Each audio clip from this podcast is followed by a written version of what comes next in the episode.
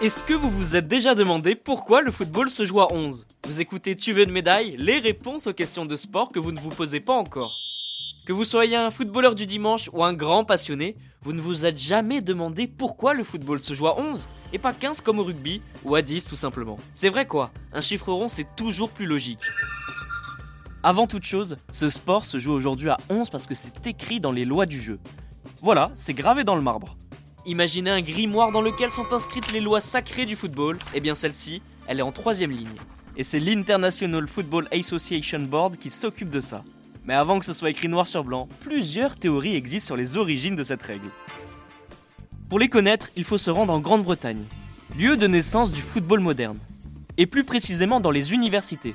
C'est ici que les étudiants pratiquent le football. Seul problème, aucune règle n'est fixée. J'imagine que ça devait partir un peu dans tous les sens lors des rencontres. On est d'accord que c'est assez embêtant. Compliqué donc d'organiser des compétitions ou des matchs.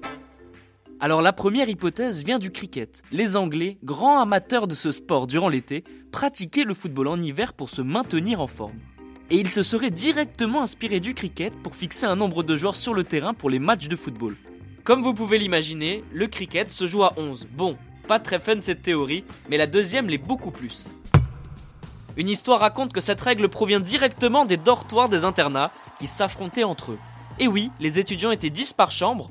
Alors oui, vous avez remarqué, ça ne fait pas 11, mais attendez un peu. Les universités s'affrontent, mais tout le monde veut jouer en attaque. À ce moment-là, une idée de génie traverse l'esprit des étudiants.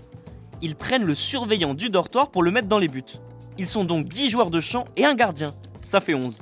Je crois que le compte est bon.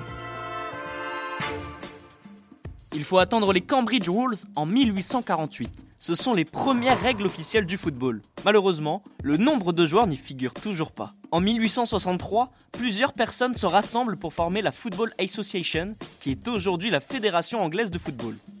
L'objectif est de fixer des règles claires et précises pour que tout ce petit monde pratique le même sport. La même année, la Football Association édite 13 règles, toujours en place aujourd'hui. Par exemple, on peut y retrouver l'interdiction d'utiliser les mains, mais toujours pas le nombre de joueurs. Ce n'est finalement qu'en 1871 que la fédération écrit noir sur blanc que le football se joue à 11. Enfin, il en a fallu du temps. À ce moment-là, des tests sont effectués afin de chercher le nombre de joueurs qui correspond le mieux à la taille d'un terrain. Le but est de ne pas se marcher sur les pieds pour rendre ce sport spectaculaire. Et bien voilà, maintenant que vous connaissez l'origine du football à 11, si jamais il manque un joueur lors d'un match, n'hésitez pas à demander à un ancien surveillant de collège ou de lycée d'être le gardien de but. Vous pouvez écouter ce podcast et nous retrouver sur Apple Podcast, Spotify, Deezer, Castbox et toutes les autres plateformes. N'hésitez pas à partager, noter ou laisser en commentaire une question. J'essaierai d'y répondre dans un prochain épisode. Je vous retrouve rapidement pour une prochaine question de sport dans Tu veux une médaille. A très vite.